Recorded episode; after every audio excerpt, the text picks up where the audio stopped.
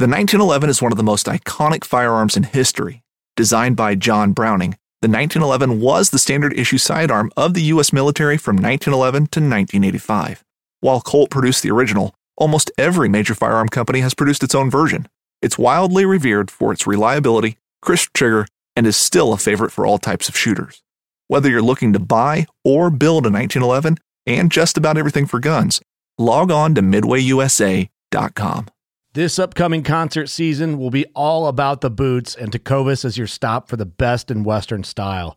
Tecovas has seasonal and limited edition offerings this spring and summer, including men's and women's boots, apparel, hats, bags, and more. All Tecovas boots are made by hand in a time honored tradition with timeless styles that are always on trend. And Tecovas has first wear comfort with little to no break in period. It's hard to find this level of comfort paired with this level of style. Stop by your local Tecova store, have a complimentary drink or two, that's WCB style, and shop new styles. The smell of fresh leather and friendly staff are at your service. Many stores even have leather custom branding to make your boots truly personalized. And with regular live music and events, there's no in store experience like it. If you can't make it into a store, just visit tecovas.com. That's T E C O V A S.com. They offer free shipping on all boots, as well as free returns and exchanges, and ship right to your door. Go to tecovas.com and find your new favorite pair of boots today.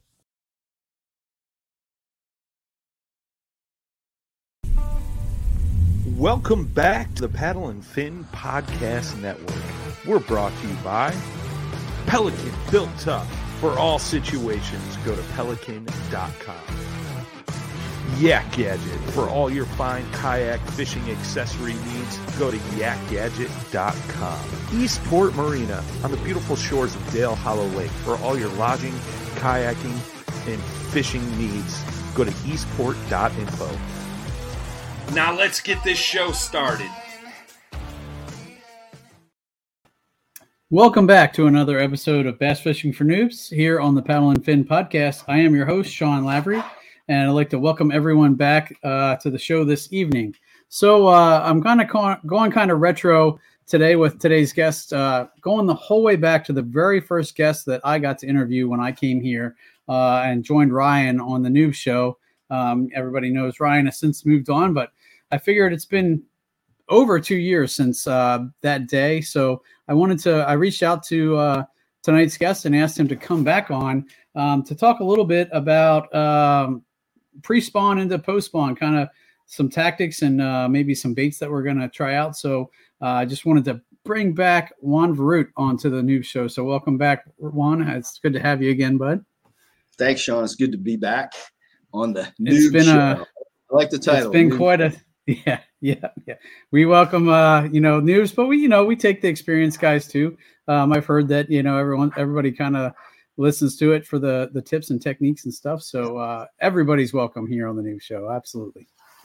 Gotcha. Well, uh like Juan, I know it's been two years, uh, so I wanted to uh, give you a chance just to let the folks, for those of uh, the listeners who don't know who you are, um, let them know who you are and where you're from. You know, uh, a little bit of your background, and then you know anything that's new in the last two years. Uh, you know, I know at that point, um, the last time we talked to you, you had kind of uh, took a break from um, your classes and stuff, and and uh, much to my dismay, because uh, that was something I was hoping to get in on. So, uh, but I figured we could catch up and see what what what else has changed in the last two years. So. Sure. Yeah, Sean. So basically, um, I grew up in central Pennsylvania. So, like my home waters would be the Susquehanna River. Um, it's about an hour or hour and a half from where I live, and uh, Juniata River is a little bit shorter drive for me. Um, and then I've got some smaller, um, you know, smaller uh, smallmouth bass waters close to me. And I've been fishing since I was, oh my gosh, six years old, and uh, and really I, I've been really a student of the sport. Um, I've always enjoyed trying to figure it out and problem solve and so forth. And uh, so eventually I kind of worked my way into kayak fishing and uh, I've taught kayak anglers. I, I was a certified kayak instructor and also a licensed fishing guide in Pennsylvania for over a decade. And I taught kayak anglers probably for two decades now through my classes that I've designed um, on river smallmouth bass fishing through um, uh, different video projects. You know, everybody kind of knows Jeff Little, if you know river fishing, and he and I did a huge uh, video project back in the day on kayak fishing, uh, basically a four four series DVD thing, and uh, and a lot of YouTube content. Uh, all aimed at teaching anglers. I've also written for magazines, uh, print magazines like Kayak Angler magazine, been published there numerous times, um, usually about at least once to three times a year. I'll have an article in there. And I've also contributed to books on kayak fishing as well. So I've been contacted by folks writing books and you know, pu- published books that, you know, for parts of, you know, content, things like that, images. And so I've, I've been lucky enough to be able to do those kind of things too. So my history really is the teaching and I love to teach anglers. That's really what I enjoy doing. I, I, I am a licensed guide, but I, I never really guided that much. Most of what I did was design fishing classes and taught fishing classes, done seminars all over, you know, from here to out to Salt Lake City. so, so I've also done a bunch of live seminars as well. So I've got a lot of. I've been lucky enough to partake in a few of those seminars. So, um, mm-hmm. and I think the last time we had you on, that was kind of what we covered. One of the things that I saw in your seminars, and that was kind of um, following winter habits and and yeah. you know finding those wintering holes and stuff. Yeah. So. Um, definitely a lot of tons of good information out there. If you, if uh, the listeners can, uh, at the end of the show, we'll have you shout out your social media and we'll let the folks know where they can find all that great info. We we just had Jeff Little on maybe a month, a month, two months ago, maybe, and um, so uh, he definitely highlighted some of those videos that you guys put out there and and talked about that a bit too. So. Yeah, yeah, it's it's been a lot of fun. Like I said, I enjoy it a lot, Sean and uh, and there is a video that I've done on YouTube. I did a seminar years ago for Green Top down in uh, Richmond, Virginia, and uh, I videotaped that two part seminar, and uh, it's excellent. And so that could be a good kind of thing to listen for at the end of the, the podcast here um, to jump over to that YouTube video, watch both those videos. I've gotten a lot of really positive feedback on it. It's really helped people like immediately like have success on the water and that's really what my classes are about it's like what are the things i can teach that are going to provide a base for an angler to work from and use their own style to apply to it as well. So it's not about saying this is exactly how you have to do something. It's giving anglers certain concepts and they master those concepts and they build on them with their own styles and so forth. And so that's really what my classes were all about. So that's why people like them too, because they can apply their own style to it. So um, so you wanted to talk about pre-spawn smallmouth, and really, to me, like fishing for pre-spawn river smallmouth and post-spawn river smallmouth is very similar in terms of location and where those fish are going to be, and uh, and so and so you do though have to change your tactics. You know, it's it's you know the fish change their mood after they spawn, and so you're going to have to use different tactics. But I think that understanding how to locate pre-spawn bass, smallmouth bass and rivers is also going to help um, anglers understand where those fish are going to be after they spawn. Because the big females, and, and that's really kind of what what I, I focus my efforts on in the spring is the big females. I mean, it's easy to roll up on a shallow spawning area and pull a bunch of buck bass, you know what I mean, off the beds and so forth. And I know that you and I have talked about this uh, just briefly, but you know, I'm not a big proponent of fishing for bedded bass. Um, I just don't, honestly, I have more success not doing that. Um, you know, I can understand if you're on a lake or something like that where you're, you know, you're really, you know, trying to fish a tournament and it's allowed and you do it, right? I mean, you do what you need right. to do to win the tournament and you do it. I try not to do that because I honestly feel like I am more successful in pulling big females, um, fishing other areas that are not the actual spawning beds because they're only up there for a very brief time to lay their eggs and then they're gone. You know what I mean? Once they spawn, they're they're they move up, they spawn, they move back. The males stay there all the time, right? But the females are right. cycling in and out. And, and so I really want to target those bigger females that are cycling in and out. And I feel like there's a better better place to head them off at the pass, really. And so that's what I talk about. You know, when when you're looking to locate, and I'll use some examples from past examples and my experience on the river. Plus, I'll use some examples even from just like two weeks ago when I was catching, you know, pre-spawn river smallmouth. And I'll send you a picture of one of the. You know, I caught a couple really, really nice fish, but, but um, a couple more than that, but a couple nice ones. You know. the picture fish, I had a, had a good, good picture fish, but I caught a bunch of other ones. But when you're looking for pre-spawn smallmouth bass and post-spawn smallmouth bass, the first thing you want to do as an angler is try to locate what I would call primary or major spawning areas. Okay. So you want to like kind of look at your river and say, you know, where are the areas that are one to three feet deep, that are current protected to some extent, and have that gravel bottom, that that substrate that the smallmouth need to spawn. And when you find big areas, and, and, a lot of times when you're on your home river, you're cruising through areas and you see the fish there, right? Like year after year, you kind of know where those like big spawning areas are, and you see the beds, you know, fanned out and stuff like that. Those are the kind of places if if there's a lot of activity there, a lot of times there it's because it's a prime spawning area, right? And that means there's going to be the prime smallmouth there that want to spawn there, right? The bigger smallmouth, the, the ones that really are going for the, the best spawning areas, right? It's like, you know, smallmouth, the biggest smallmouth take up the best feeding locations, right? The biggest right. smallmouth go to the best spawning locations most of the time, right? Unless there's some kind of pressure that moves them to other places. I mean, we can debate those kind of things, but I would say, again, general template, right? General template for success is find those major spawning areas. Once you've done that, what you want to do is look at the water around those major spawning areas in close proximity. I would say within sight, right? So we'll just do something easy within sight of that major spawning area. What I'm looking for is deeper areas that have low current. So it, that are current protected. So some examples of that would be, and I just fished this pattern this past weekend. It worked like a charm. Um, boulders, submerged boulders in six to eight feet of water. So you got your spawning area in two to three foot of water generally. Again, we can debate whether they spawn deeper or not. They do, but generally speaking, you know. Um, and then right. look off of there, you're gonna you want to find major current breaks where the fish can be out, the big females can be out of the current, but still close to it so that they can feed. I also call those like they're pre spawn locations, but they're really feeding stations because that's what the females are doing when they're going that pre spawn mode, which right now we've got a little bit of everything pre spawn, and post spawn probably in Pennsylvania based on my last trip to the river. Um, and so you want to find those major current breaks. And so you're looking for things, it could be above the surface, right? Or it could be things below the surface.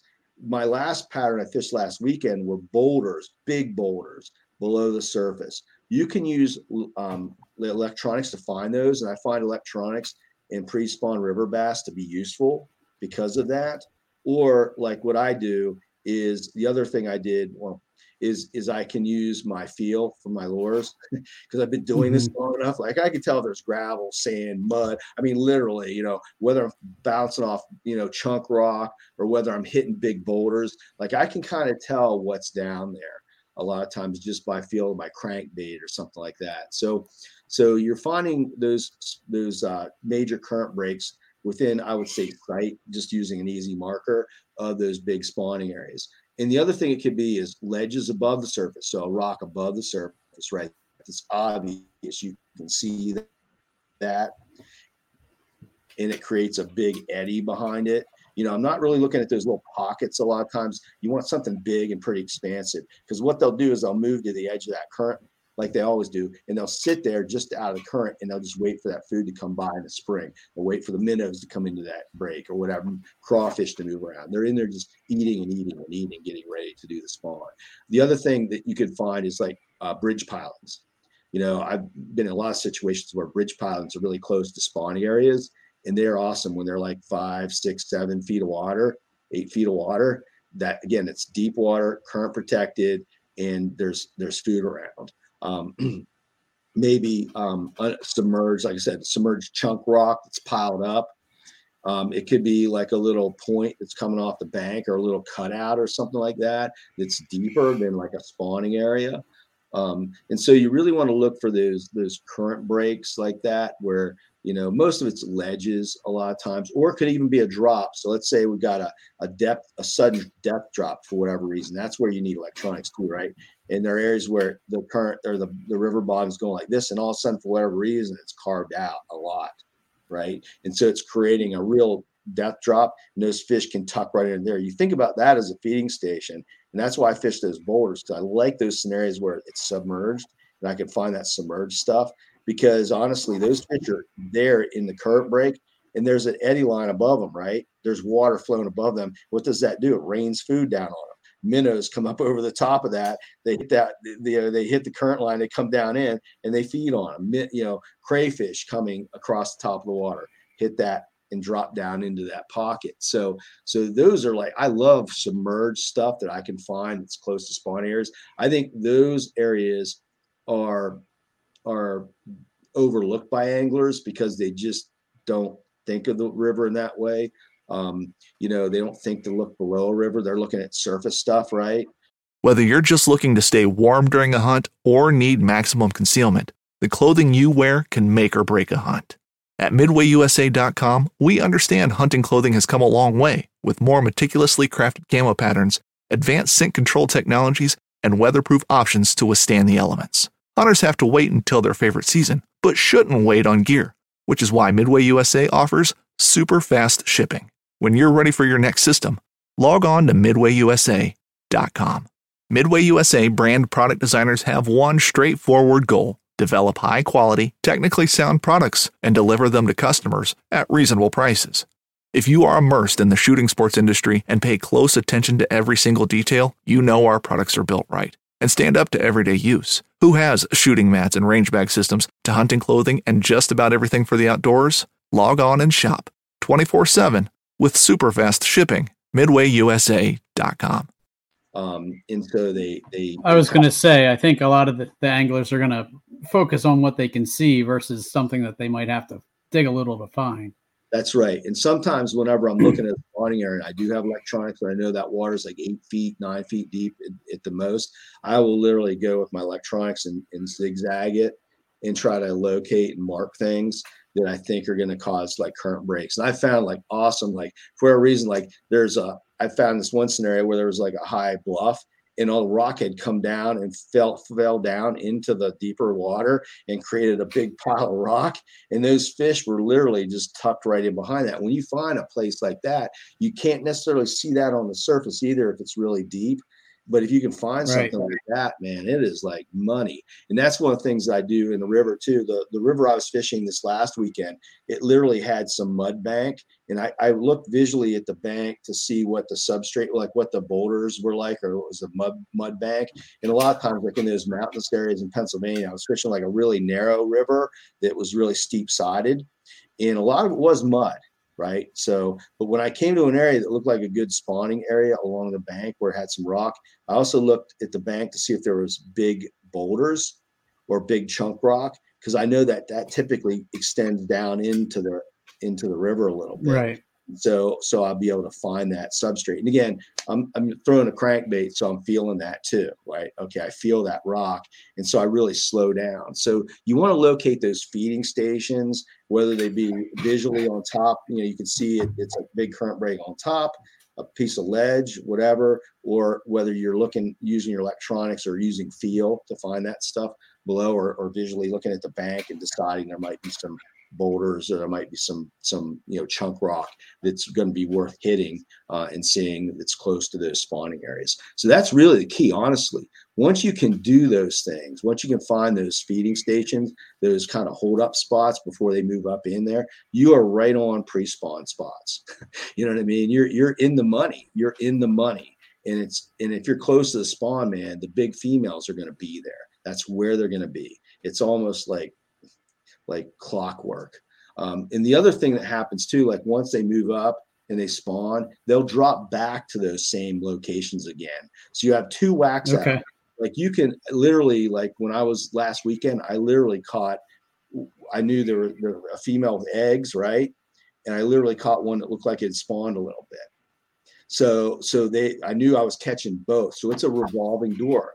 And so you really gotcha. want to, to to find those feeding or those spawning areas, find those feeding locations, those deeper you know current protected areas um, and then from there you you basically have found something. You make sure you just know where that is and you keep keep a log of it so you keep going back to it every year. Because i can almost guarantee you those fish are going to be there unless something changes with the river. Those fish are probably going to be there every year at the same time same time of the year if the water conditions are the same. Um, now really what happens there is once you find those kind of locations it really becomes a matter of how do you fish them right? How, what presentations do you use um, I was just going to ask that because I was going to say it sounds like if if they're sitting watching stuff come through these drop downs, it's almost something they're going to be looking up versus looking down. Sometimes they do, and it, you know, and here's where um, here's where the you've got to judge the mood of the fish, right? And one of my basic concepts is this, John. I want to fish as fast as I can and still catch fish because I can cover more of those locations. I can make more casts, right? right? It just ups your odds. So there are some days when you could catch a lot of smallmouth dragging a tube on the bottom, but why would I want to do that if I can throw a crankbait, catch, you know, cover more water, you know what I mean, and maybe attract bigger fish. Absolutely. Crankbait, you know what I mean? So so you yep. want to fish as fast as you can on those spots so you can you hit more spots. Um, and you know, I'll give a comparison. Like my buddy that was that I was fishing with, you know, um, once I found a spot, like when when I saw that I, I found spots with boulders or whatever close to spawning areas, I would really slow down on those areas. Not slow down with my bait, but really blanket it right. And then when you catch one fish, I can, I can almost guarantee if you catch a nice female in a pre-spawn spot like that in one of those feeding stations, there's more in there. I've I've caught as many as three smallmouth over 20 inches off of one bridge pilot you know, wow. basically like right in a row. And I have witnesses to prove it too, who were right there. uh, so, so, and one of them was a police officer, so he won't lie. Um, so, you know, it, it when you find a, a spot and you catch a fish, don't float past it. You know what I mean? Like, like when you're when you find those boulders like that, don't do yourself a favor and fish it right. So I, I slow down, I go back up, whether I got to paddle up, or whether I'm using my torpedo motor, I'm going back up and I'm going to cover it again, right? Maybe with the same bait. And I caught my biggest smallmouth that day, um, a 19 and a half incher doing that. I caught a couple good ones, and I just knew it was. A, I could tell there was really big boulders down there because what I saw on the bank, plus what I was feeling below, and it was in six to eight feet of water, and that was my pattern. You know, submerged boulders in six to eight feet of water, and I just kept going back. And the third pass, I caught that bigger fish. Had I just went through there once or twice, you know what I mean? You really want to right. going because there's going to be more fish there. You, you know there's going to be more fish there, so don't give up on the spot. So so when you catch one, stay on that spot, is what I would say. Stay on that feeding station. And the, the lures that I use, honestly, um, you know, I want to fish. One of the one of the things I use a lot pre-spawn is going to be a crankbait. I actually did a video for Wilderness Systems about this. It'll be coming out soon. Um, they should be posting it on their social media. And you still okay. there, Sean? Yeah, I'm still here. I just made you big so that they oh, okay. can see you. All right. It's always good to be big, man. It's always good to be big. um, so here's like, so this is one of the crankbaits I use. I love to use crankbaits and pre-spawn for both pre-spawn and post-spawn smallmouth. It's good for feeders. It's good to elicit, you know, that that uh, reaction strike, and it also allows me, like in, in that six feet of water or boulders I was fishing, allows me to deflect it off of that and really get on bottom. Um, you talked about them looking up.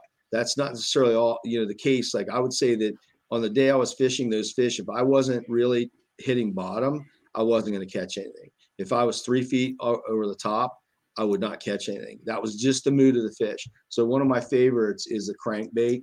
And then what I do is this is my muddy water crankbaits here, real dark on top and a red kind of orange stripe on the bottom. You see these bills here? In a river, what I want to do when I find that when I have a favorite crankbait, you know, that I have confidence in, like a color or a type of crankbait, get it in two different um, two different um, configurations. Like this is up to about four feet. This will go like eight, maybe nine feet if I'm really, you know, working hard with it. And really, you want to tie one on each one of your rods. Like like you want to two rods tied the shallow run on one, the deeper on the other, because some of your some of your structure that you want to fish is going to be shallower, some of it's going to be deeper. You know what I mean? So some of my boulders were shallow, so I switched this. Some of my boulders were deep, so I switched this because I really that day I was really, going to ask you about that. Yeah, exactly. Because I I was going to say I a lot of times in in the river around here I run a, a square bill and I I was going to say I can't hit bottom one six to eight feet with a square bill. So Yep. That's right. That's right. And another trick you could do if you want to get a little bit more depth, like say I'm fishing, even my deep runner. I, I really think anglers, I did a whole video about this for Lotus, two of them. Anglers, when you're getting a good color that you like, and I'm not going to dive into like what's the best color, you know, I have some general rules, rules of thumb. Number one, in muddy water and spring, use dark colors to create a silhouette, but make sure you have some kind of uh, uh, orange or red or something on the bottom, some brighter color. Because watch this. gives you a flicker. Predators are programmed to see something that's different.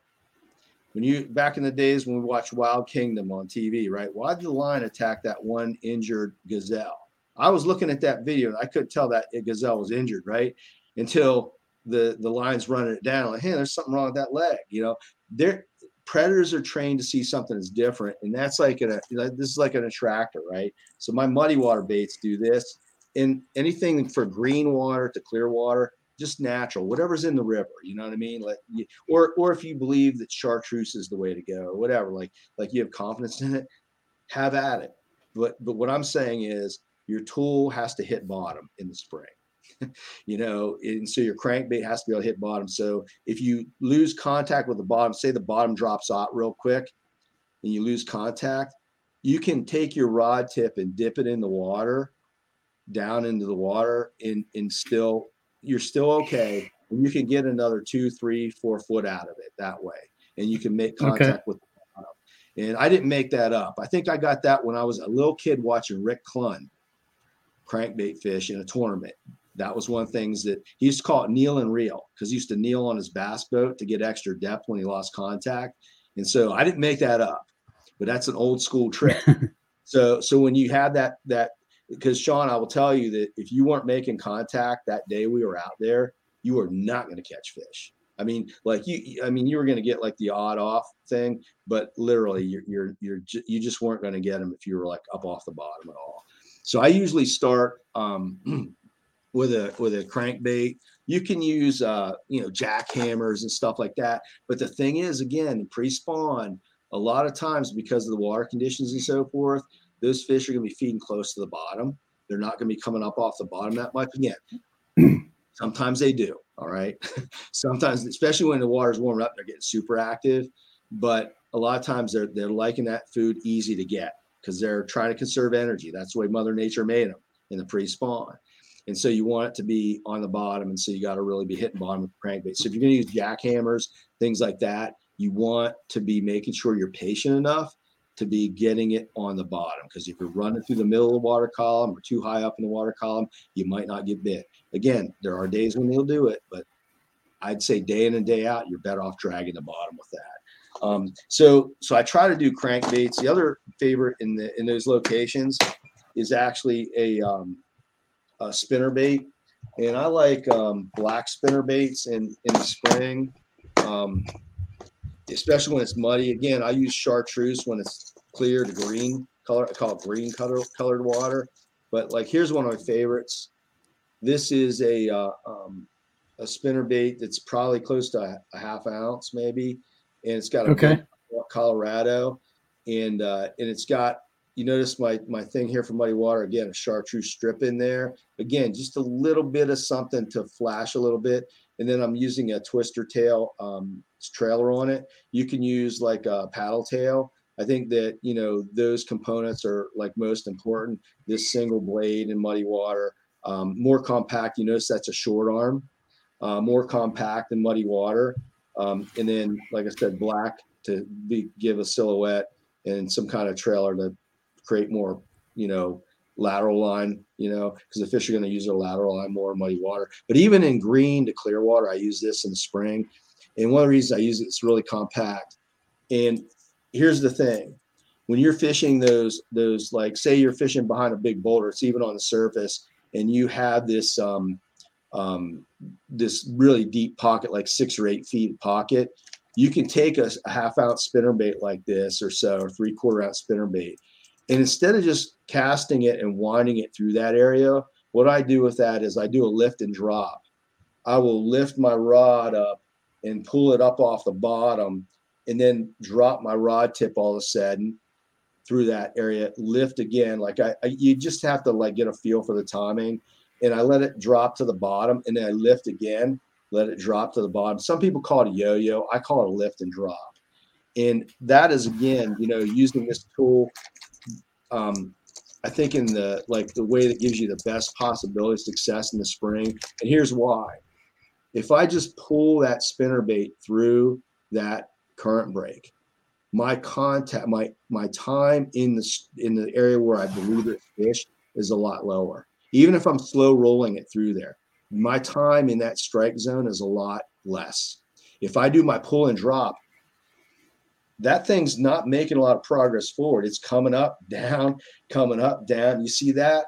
It's it's literally staying in that strike zone and working that strike zone later. It takes a lot of discipline to learn how to do it, but I've caught so many. I got photos of so many fish I've caught doing that that lift and drop.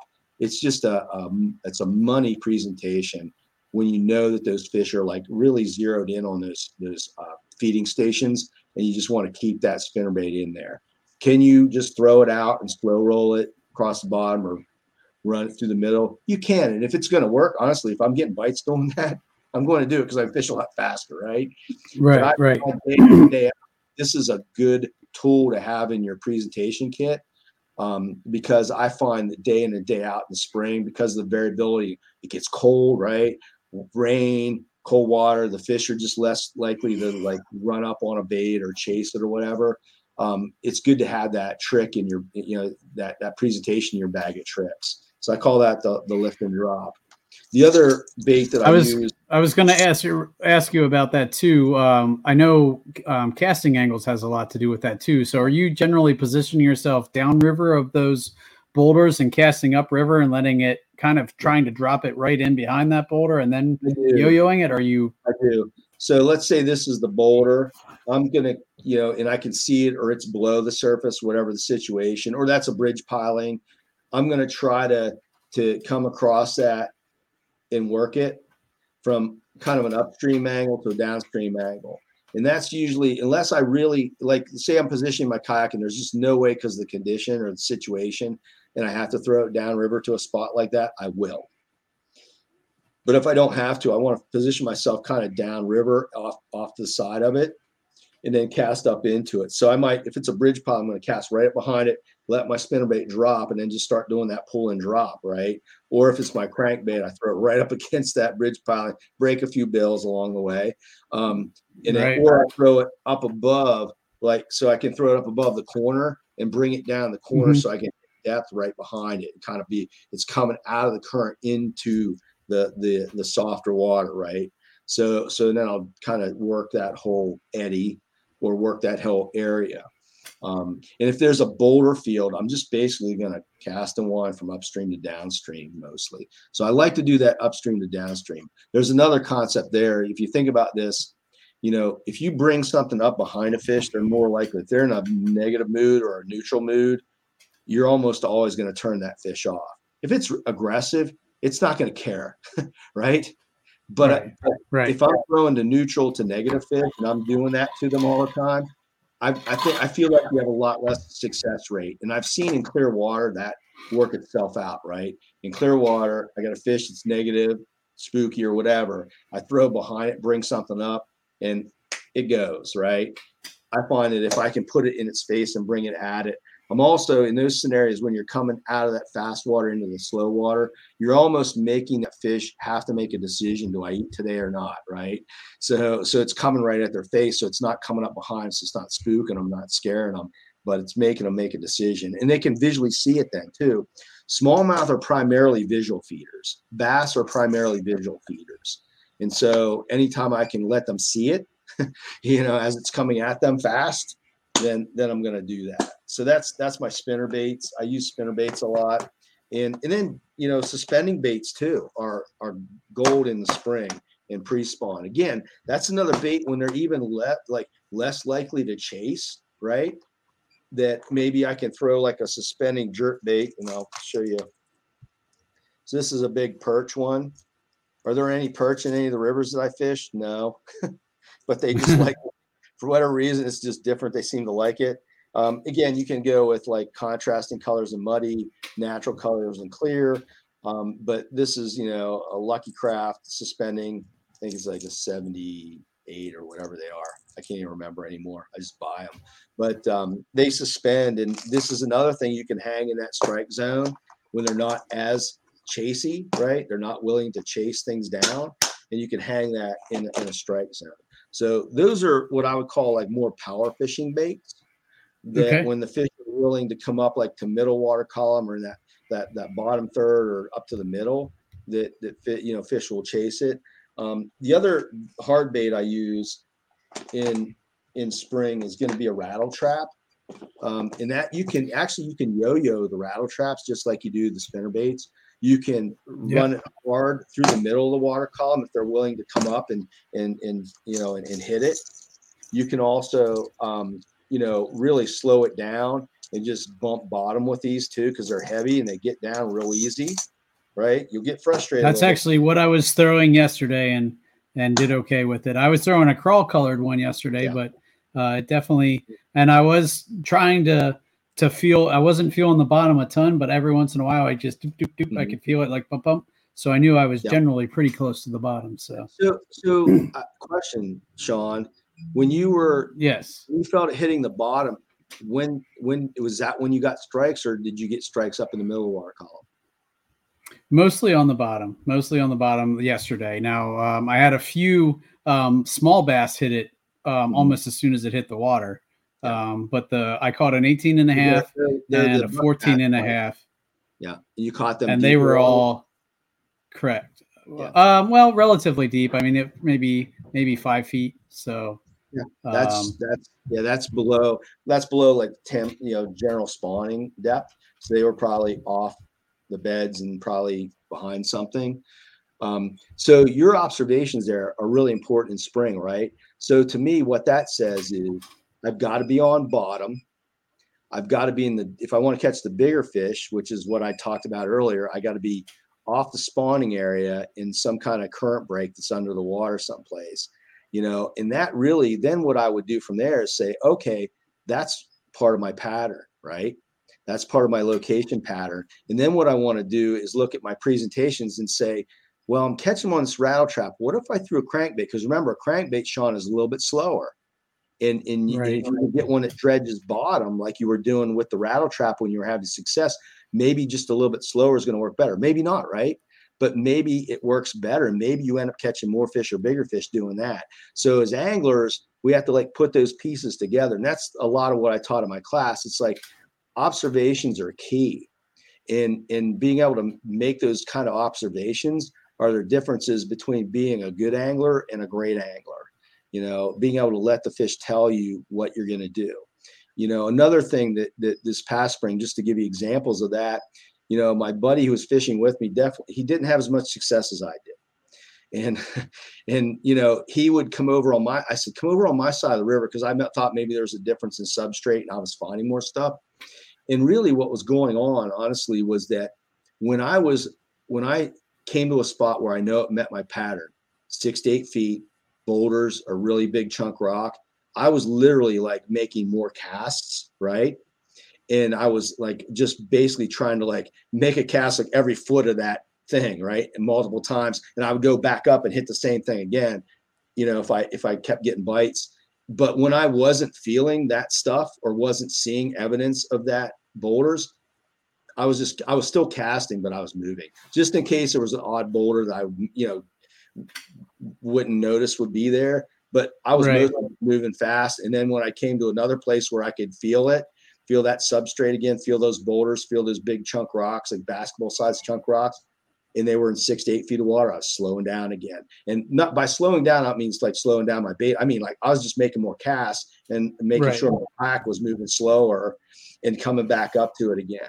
So those are the things like observations that you need to make. You know, it's like this is, you know, this is the kind of substrate I'm fishing on. This is how fast my lure is making. Then, you know, and I, I probably would have said, okay, rattle trap's doing pretty good. What if I yo-yoed it? Would I would I be able to get deeper with it? What if I again threw a crankbait, you know, that maybe goes a little bit slower through there and kind of deflects more through there, Mhm. and maybe that's going to draw more strikes, maybe bigger strikes too. Um, and that makes- thought had crossed my mind and um, I was, I was wondering a couple other things because i did i live or where i fish is right by a couple big bridges and so um, and it's like a mile wide right there so i have bridge pilings Yeah. maybe 20 of them Yeah. and i kind of concentrated on the first three closest to shore um, Yeah. those happen to be in, in in my stretch the shallow um, bridge pilings so i'm wondering Mm-hmm. if i would have went a little out a little further and tried some of those other ones if it would have been more productive because I didn't find any at the Yeah. bridge pilings, but I also didn't fish the deeper bridge pilings. I fished mostly the shallow ones. So and, and that's a great thought and you were thinking the right way because i've seen scenarios where you want to be on the deeper bridge pilings not the shallower ones the fish for whatever reason aren't going up into that shallow water even though that might be closer to their spawning area they're they're you know they're for whatever reason backing off to those deeper um, deeper bridge pilings usually they'll do that when the water conditions are changing like water levels are rising for what they like I've noticed in pre-spawn they usually gravitate to that deeper structure, um, or the water's getting colder. They'll move off that shallow. I've, I've I've been out teaching a class. One day we're out on bridge pilings, and they were the shallow bridge pilings catching tons of smallmouth. The next day, you'd swear there wasn't a bass there, and I really don't think there was. but what happened was we moved to the deeper bridge pilings the next day in like eight about eight feet of water, and guess what? we found them again and we found good fish again. So, and if, if I had just fished those same bridge pilings the next day and just thought they were there, I never, we never, we wouldn't have caught anything because we, we weren't catching Right. anything. It was like almost panic mode. Like we're not getting anything, you know, they were here. They, they gotta be right here. They just moved a little bit for whatever reason. What happened was actually it rained. The water was coming up a little bit. And I think the water got in those shallower bridge pilings got too pushy for them like it just you know because they're pre-spawn they're trying to be like very conservative with their energy again they're not thinking that but that's the way mother nature has wired them right they want to be in the best Right. possible scenario and what they end up doing because it was getting pushy and there's a lot more billowy current in those shallower ones they had moved to the ones that really could you could see that it was a real good current break for them the water was a little bit slower in that area too and and so they fa- felt more comfortable in that kind of in those bridge pilings there so so that's a great example. Yeah, you, you should back off to the the deeper ones. Yeah, definitely. So, might so yeah, have to. and I, and I think that's where um, you really in spring you have to play around with your speed of your lure. You know what I mean? Like a lot of and, and what I mean by that is like how fast it's coming at you, right? So so you know maybe I can like I said maybe I can throw a spinner bait out and just reel it in and we're going to catch fish, right? But maybe I got to yo-yo it because that's the right speed and it's the right action, right? This crazy up and down stuff. Um, when they get really, you know, you find times in pre-spawn or even post-spawn um, when they get really lethargic because you get a, a cold front, you get rain, things get really muddy. You know, I'm going to still try to fish with my um, my uh, hard baits and you know the baits I just showed you, but I'm also going to have a repertoire of other baits on hand. And here are my three spring soft plastics for when it gets really tough. So this is a, a predator crawl by Fit Lures, and this right here is is pretty awesome. This weight system they have, I highly Okay. recommend.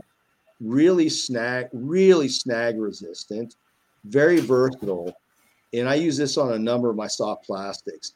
Um, it's it's made by Fit Lures, and it's basically you can texpose rigs plastics with it. It's super snag resistant. I even when I was you know teaching my classes, hardly anybody lost any baits. And when you got a bunch of noobs out there not losing baits, you know it's a good thing, right? So it's like a sled. Is that the the flutter head? Yes. Yeah. Okay. Okay, I thought the last yeah. time you were on, you you mentioned them, and I actually bought a, quite a few of them, and yeah. uh, had you're right, they re- really are snag proof or snag resistant. I'll say. Yeah, yeah, they're definitely so. snag resistant. Um, the cool thing about them is like you can use them like this, dragon on bottom. So this is one of my things. Again, depending on your river system, um, you know, I got a crayfish here. It's kind of blue tint because that's Susquehanna, right? Uh, blue tinted mm-hmm. crawfish. But I also have black for muddy water. You know what I mean? Um, some I got some green for the Juniata River. When they get really finessey, this is a uh, um, uh, Chili Willy. So in the spring when it gets really tough, and it's made of a plastic that floats. So this bait will actually do this every single time. It always stands up. Um, and then this little paddle tail just kind of is a tantalizing thing. Um, and you could use like a Ned rig or you know a five inch worm or four inch worm, three inch worm, right, to do this you know, so there are different tools, but the idea is to get something finessey on the bottom that stands up though, like so they can get it, you know, so that it's kind of visible. Like I think it's important for anglers to have something that stands up when they're finessing because it stays up off the bottom. And again, if this tail's in that current, you don't have to do anything. I call that passive action. You know, that's really good because I can let it sit there and that bait's doing something for me. right. So if there's a there's a smallmouth eyeball in that bait, that tail doing that is very tantalizing. Um, and then this is a swim bait, probably one of the most versatile lures for a smallmouth angler is a really thin paddle tail swim bait. You can see I use the flutter head on this. You know why I do that? Because I can reel it through the middle of the water column. I can slow it down and I can drag it through, you know, basically slow it down so that I'm always touching bottom with it. Or mm-hmm. I can drag it on bottom like a tube as well. So I can use this bait in a bunch of different ways at a different bunch of different speeds. So it's it's probably one of the most versatile baits. I should do some videos on this. So those are my more finessey baits, and you can use like um, Ned rigs and all that stuff. This is just my favorite stuff because I feel like they're a little bit more versatile and and they they offer a little bit different look to the fish that I found to be you know like I explained I found to be, be pretty uh, useful and, and triggers strikes. Hunting boots are a critical component of any successful hunt. Whether walking a short distance to your blind or trudging miles through rugged terrain, your feet are carrying the load. Without the right boots, you could give up early and lose out on that trophy just over the ridge. At Midway USA, we make selecting boots for your next hunt easier. With just a few clicks of a mouse, you can decide on what's important, like waterproofing, insulation, size, width, and savings. For just about everything for shooting, hunting, and the outdoors, check out midwayusa.com. Fishing like a local isn't just about catching fish. It's about connecting with the environment and the people who call it home. It's about hearing the stories and traditions that have been passed down for generations and sharing unforgettable moments with the people you meet along the way. Fishing like a local is having an experience that stays with you forever. And with Fishing Booker, you can experience it too, no matter where you are. Discover your next adventure on Fishing Booker. So I might drag that stuff on the bottom when it gets really tough, especially post spawn. Small is great.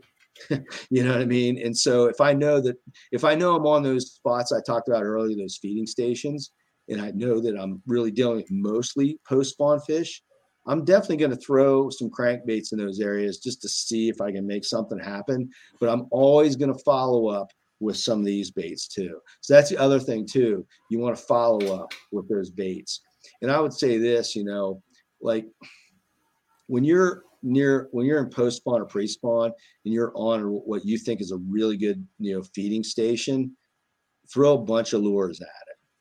You know, there are times when I do that where I just I just know in my head that that this is like a prime you know spawning area and this is like the only two feeding stations close to that so there has to be fish there so i'm just like they got to be here. And so I'll literally throw the kitchen sink at them. Mostly this stuff, right? I'm not going to like dig up all kinds of crazy stuff, but I'll mostly throw this stuff at them and I'll throw everything at them until I catch a fish.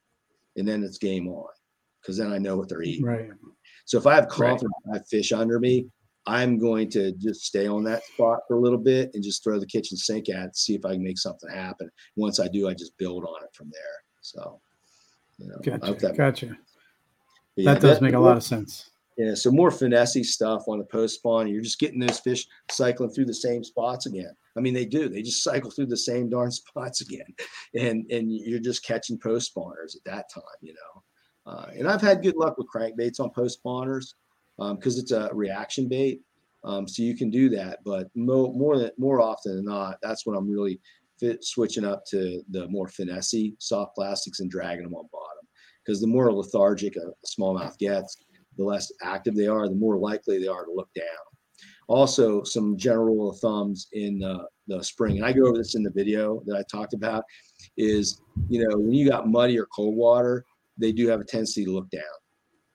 So, so even if you're throwing a crankbait, which I will at those times anyway, I want to make sure I'm I'm contacting bottom. If I got muddy water, if I got cold water, if I got a sudden drop in temperature, even if it stay if the river's still clear or whatever, I'm gonna, you know, those fish tend to look down. So you want to be making sure you're fishing that that first, you know, few inches of the water column off the bottom. Hope that makes sense.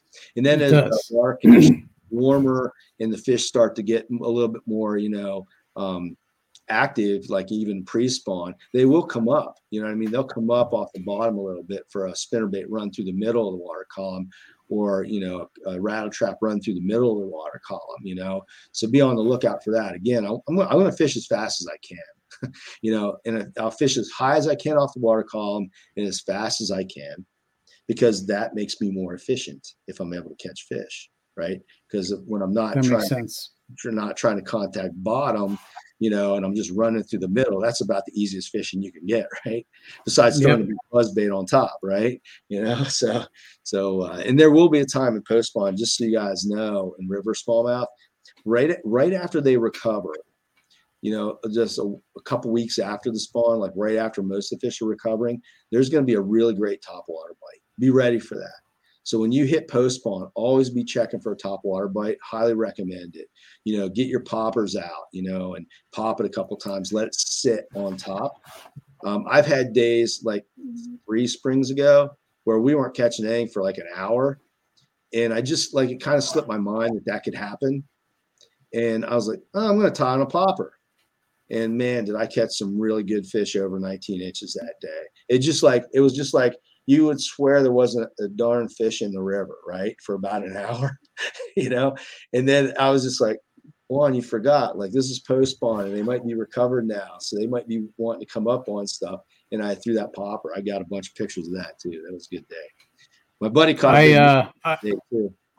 I think I, I think I ran into that last year because uh, I, I started throwing the Rico popper at one point. I I, I, I started hit a pattern and it was like right when the sun was going down. If if the sun got down behind the horizon and I'd throw a popper for like the next half hour, it would be just yep. like almost lights out. Like and, and that's constantly. Usually, it's usually about a, like a week to two two weeks out from the spawn when when a lot of the like most of the fish are recovered. You know what I mean? like they're just recovered. You know, you still tell that they were spawning. You know what I mean? But they're a lot. They're they're really active and for whatever reason they like to come up. I honestly like I have a theory, and I really don't like. I, I don't put much stock in theory a lot of times. It's just like you know, remember that happens one and be ready for it, right? Um, you know, but I have a theory that a lot of hatches happen then, and I think they like big caddis and stuff like that. And I think oh, that yeah. might be, yep. I think that might be part of it because if you notice, a lot of times when I see that popper bite, I'm also seeing good caddis hatches too. You know. Oh yeah. I, last year, right about that time, I was having to wear my my face buff up over my mouth because I kept eating bugs like crazy. And, and, yeah. and that could be like an indicator too. And that's something I have to remind myself of because that day I like it was like I totally slipped my mind that those fish could be on top. You know, and that's all they respond to a lot of times. It's weird. Like I threw the, everything at them and nothing. And then the popper was like all of a sudden there was fish in the water. Amazing you know. Yeah. Yeah. So so anyway, that's something to look at in the post spawn too, like once they kind of recover. Um, but I hope I hope this is helpful. I mean, you know, again, in the video that I have out there on pre-spawn fish, um, I do go into detail on colors, and I go in a lot of detail on a lot of other stuff that I didn't do here because I don't know how much you know real time we have and how how long you want to make this thing. but, but I could always talk forever on fishing.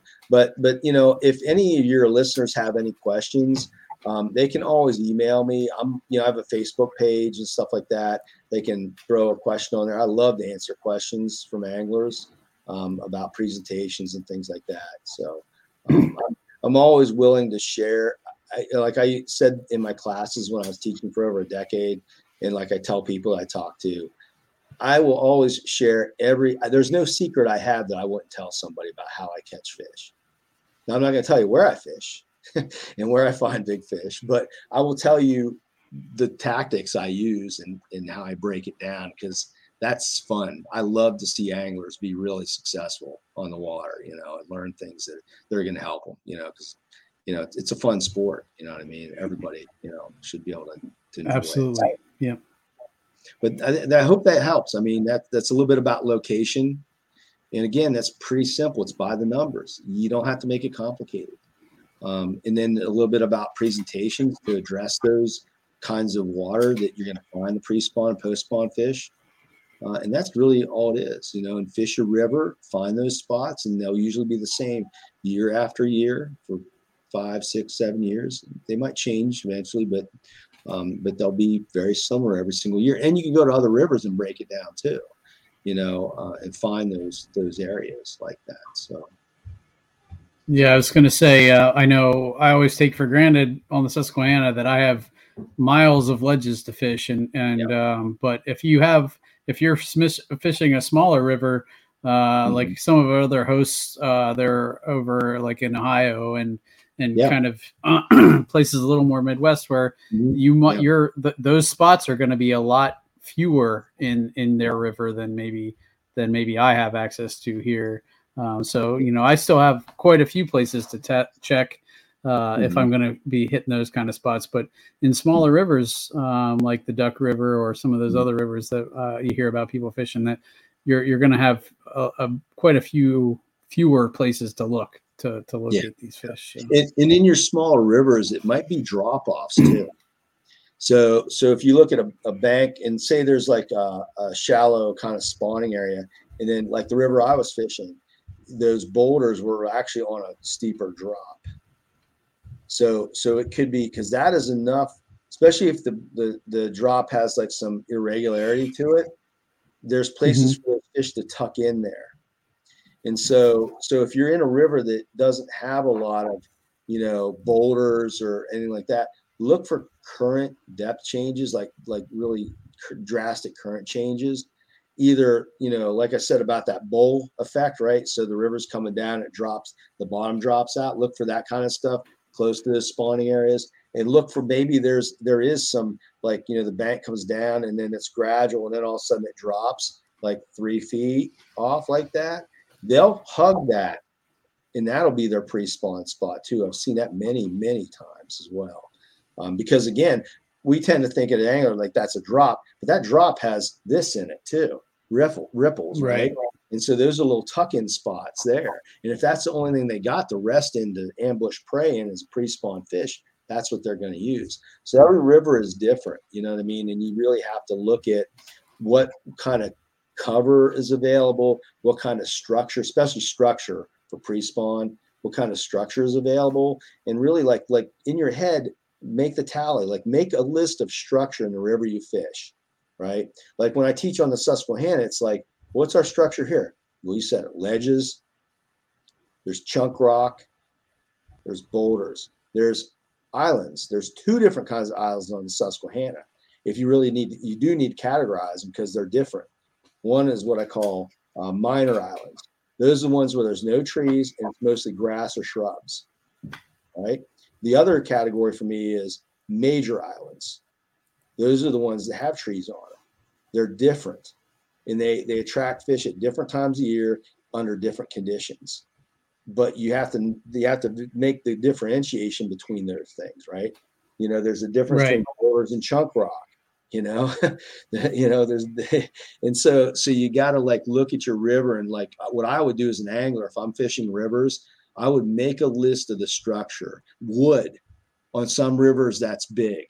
On our rivers it tends not to be that big most of the time because there's just so much other structure, right? Um, that's more right. appealing to the bass. But on some rivers, wood is the thing, you know. what is is it, right? A root wad is a bass attractor.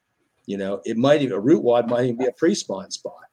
you know what I mean? It's that's you know in in the water, and deep enough water near the spawning area, right?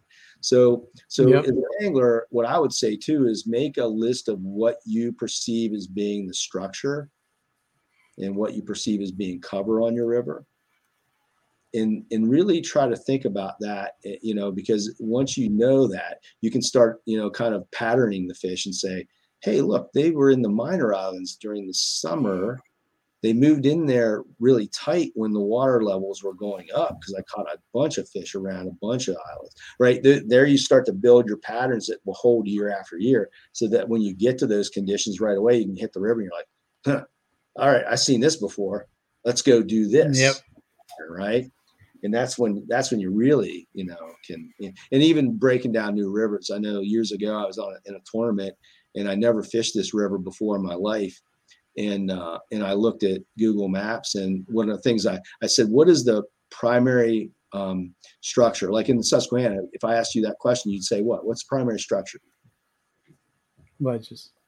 Yep ledges primary structure. Day in and day out that's if you want to look for fish go find a ledge right? And, and you will find some fish, right? And so I looked at that river and it was actually gravel bars. And, and I actually won the tournament and my partner fished with me got second place. And we fished the same pattern all day. And, and we did really well. Um, I knew when I was throwing back a fish, and one of the other tournament guys said, "Are you throwing that?" You know, it wasn't a keep, but I didn't measure it. And they're like, "Are you throwing that back?" I'm like, "Yeah, I already got one bigger than that." I knew I knew that I knew that we would be up there pretty good, and we were like number one and number two.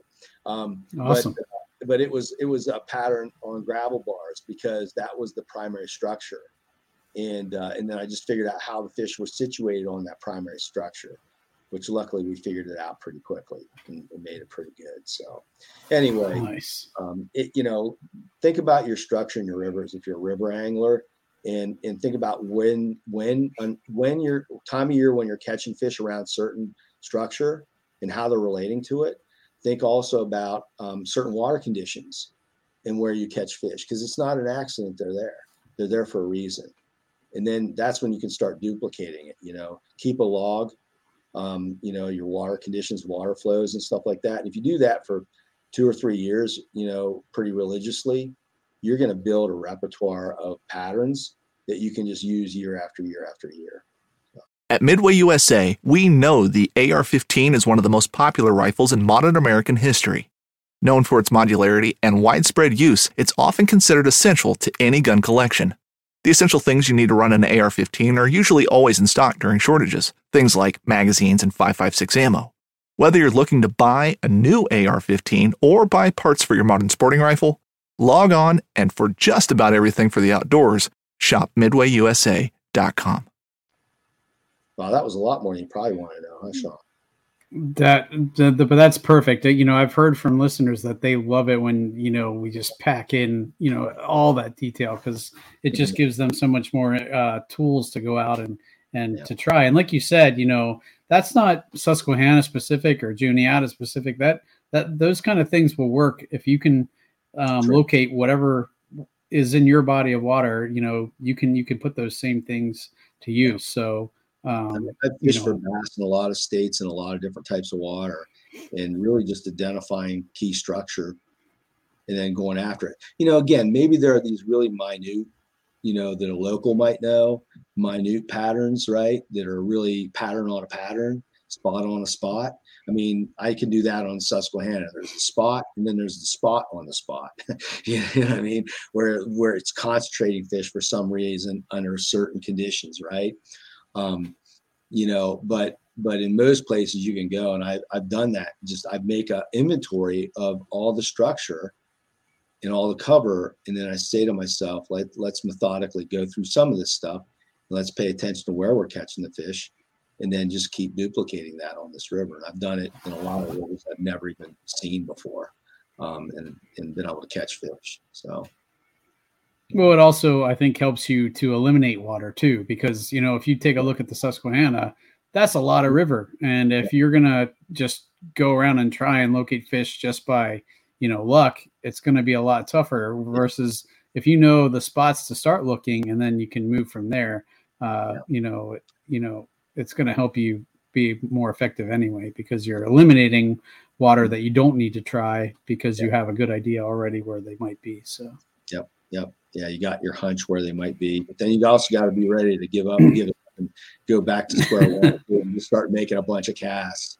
And you know, that right. was one of the I taught my class. It's like in the beginning when you're trying to set a pattern, you really want to give on on a piece of structure or a type of cover, you want to give the fish a, a few different looks um, until you figure out like whether they're really there or not. Because you can't just like throw a spinner bait.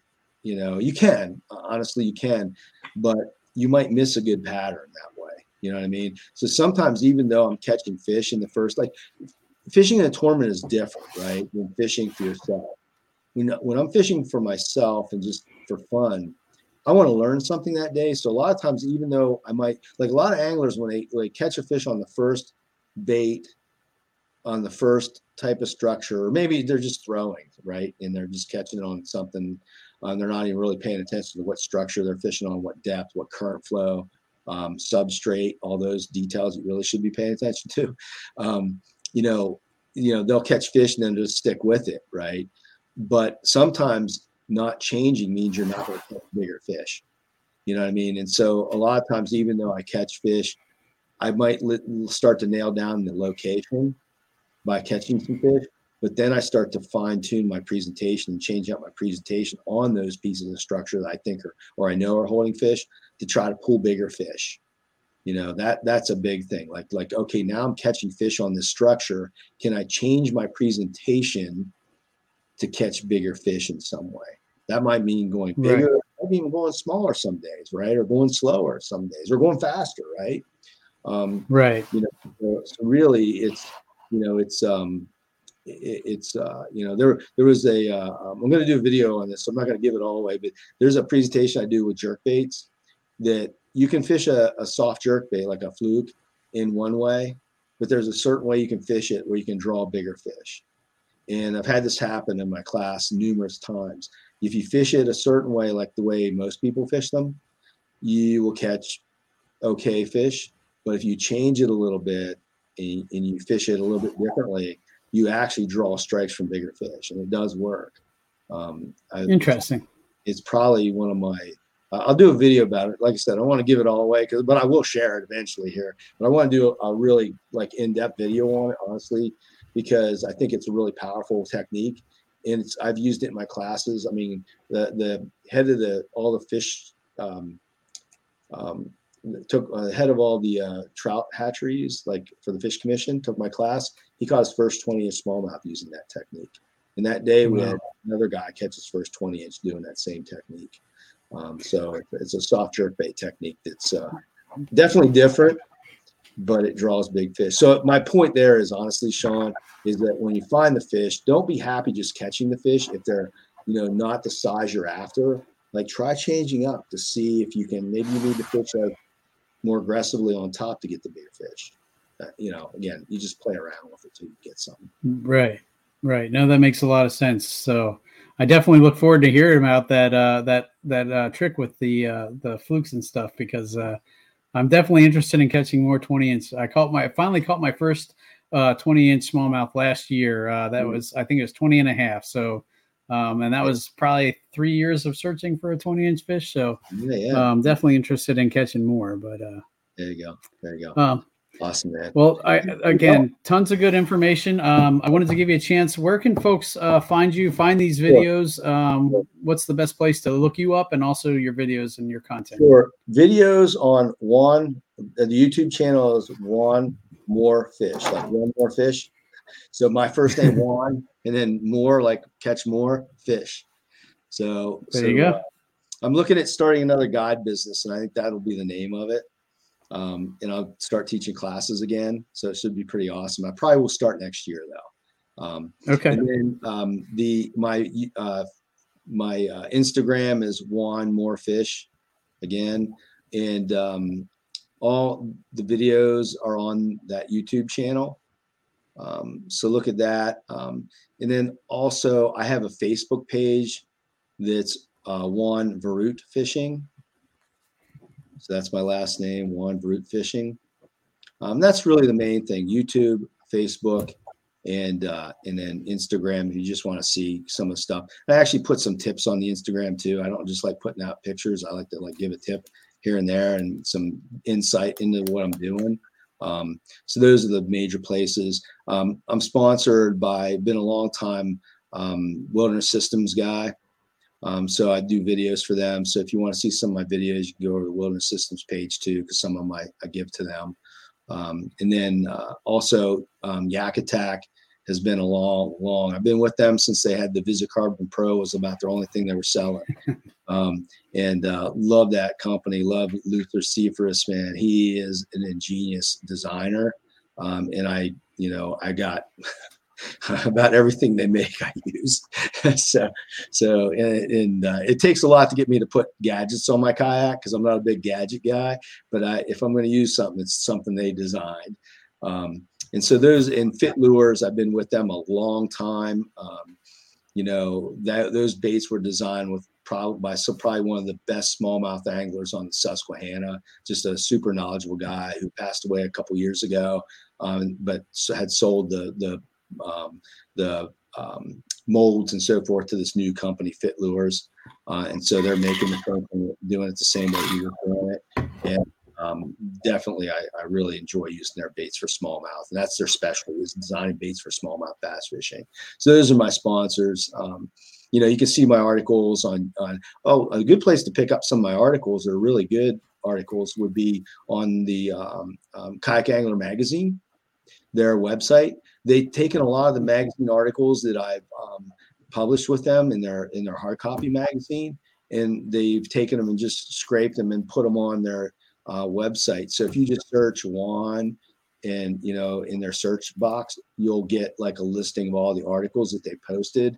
And I'm really proud of those articles, honestly, because again, when I write an article for them, I write it in a way that if you know if an angler reads it I want them to have in you know like instant success from the tip, instant success from the concept, and that's the way I write it.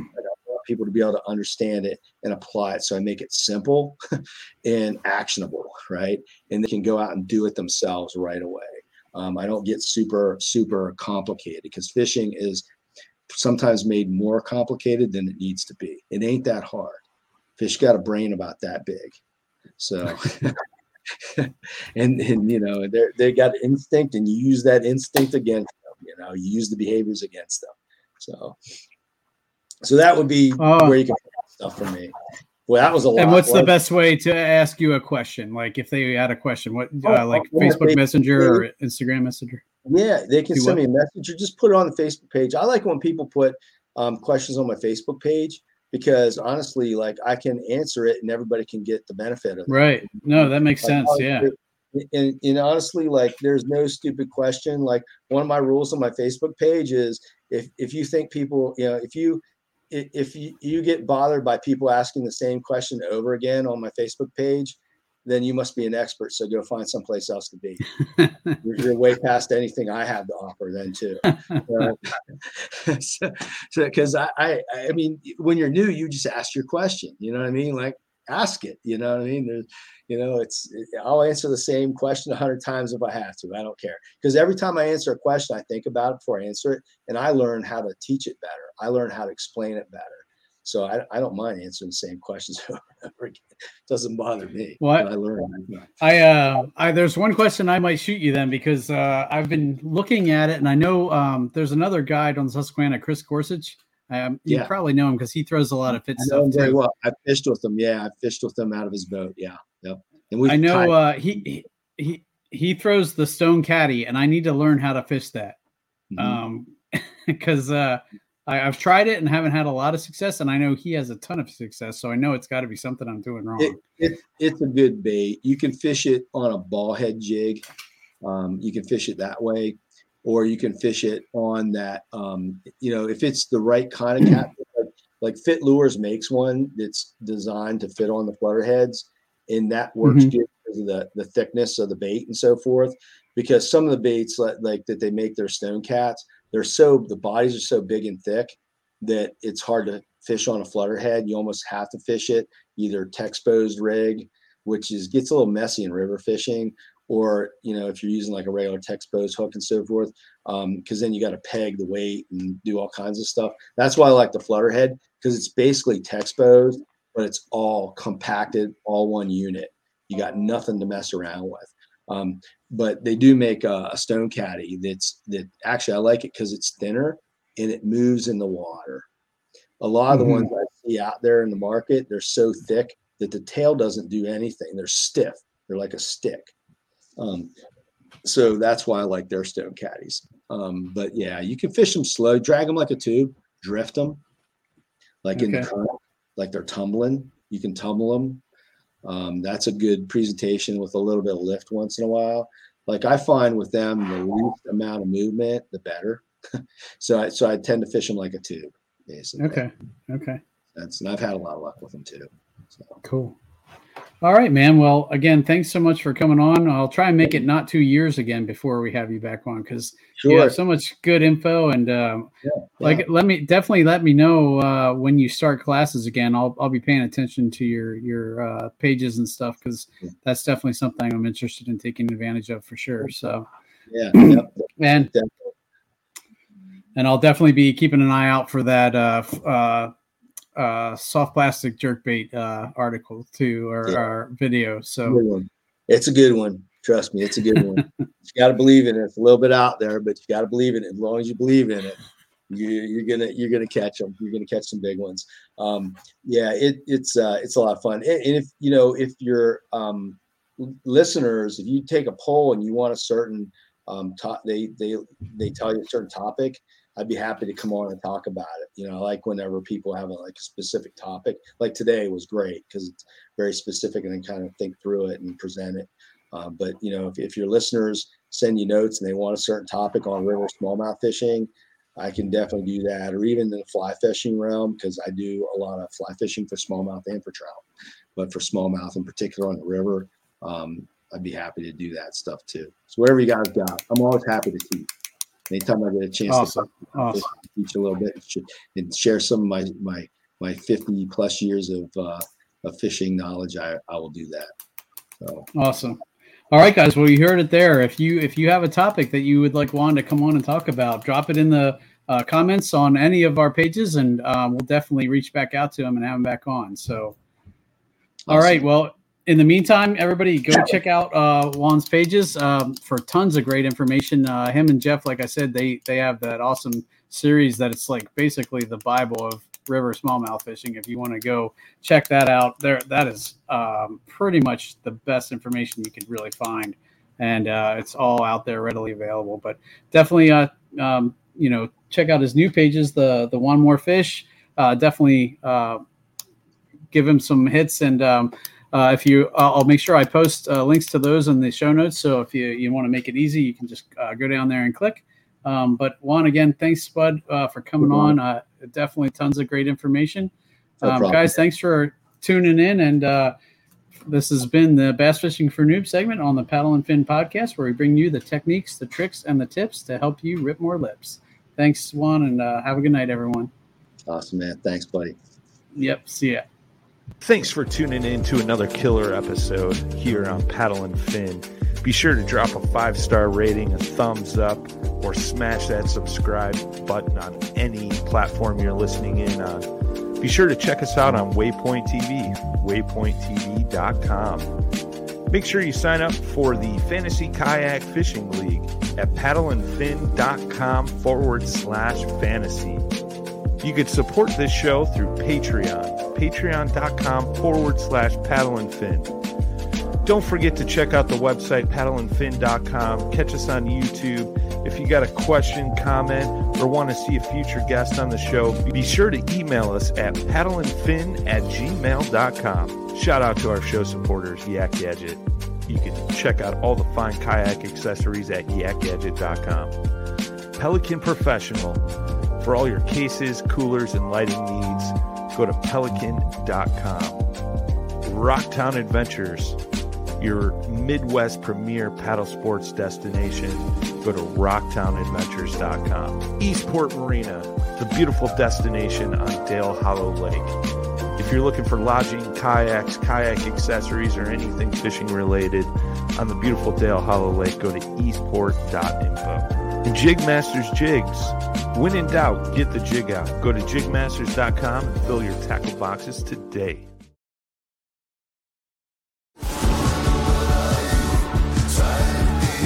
Pursuing wild game in wild places. Tune in to HuntStand Presents Saturdays at 8:30 p.m. Eastern. Waypoint TV, the destination for outdoor entertainment. Spend your Saturdays with life on the water. Join Captain Brandon Simmons for fishing, diving, travel, and so much more. You want to succeed, you want to fish, you want to be one of the greatest. Oh, look at that thing, dude. Oh. Let's see what kind of trouble we can get into today. Don't miss Life on the Water every Saturday night from 7 to 9 p.m. Eastern on Waypoint TV. The destination for outdoor entertainment.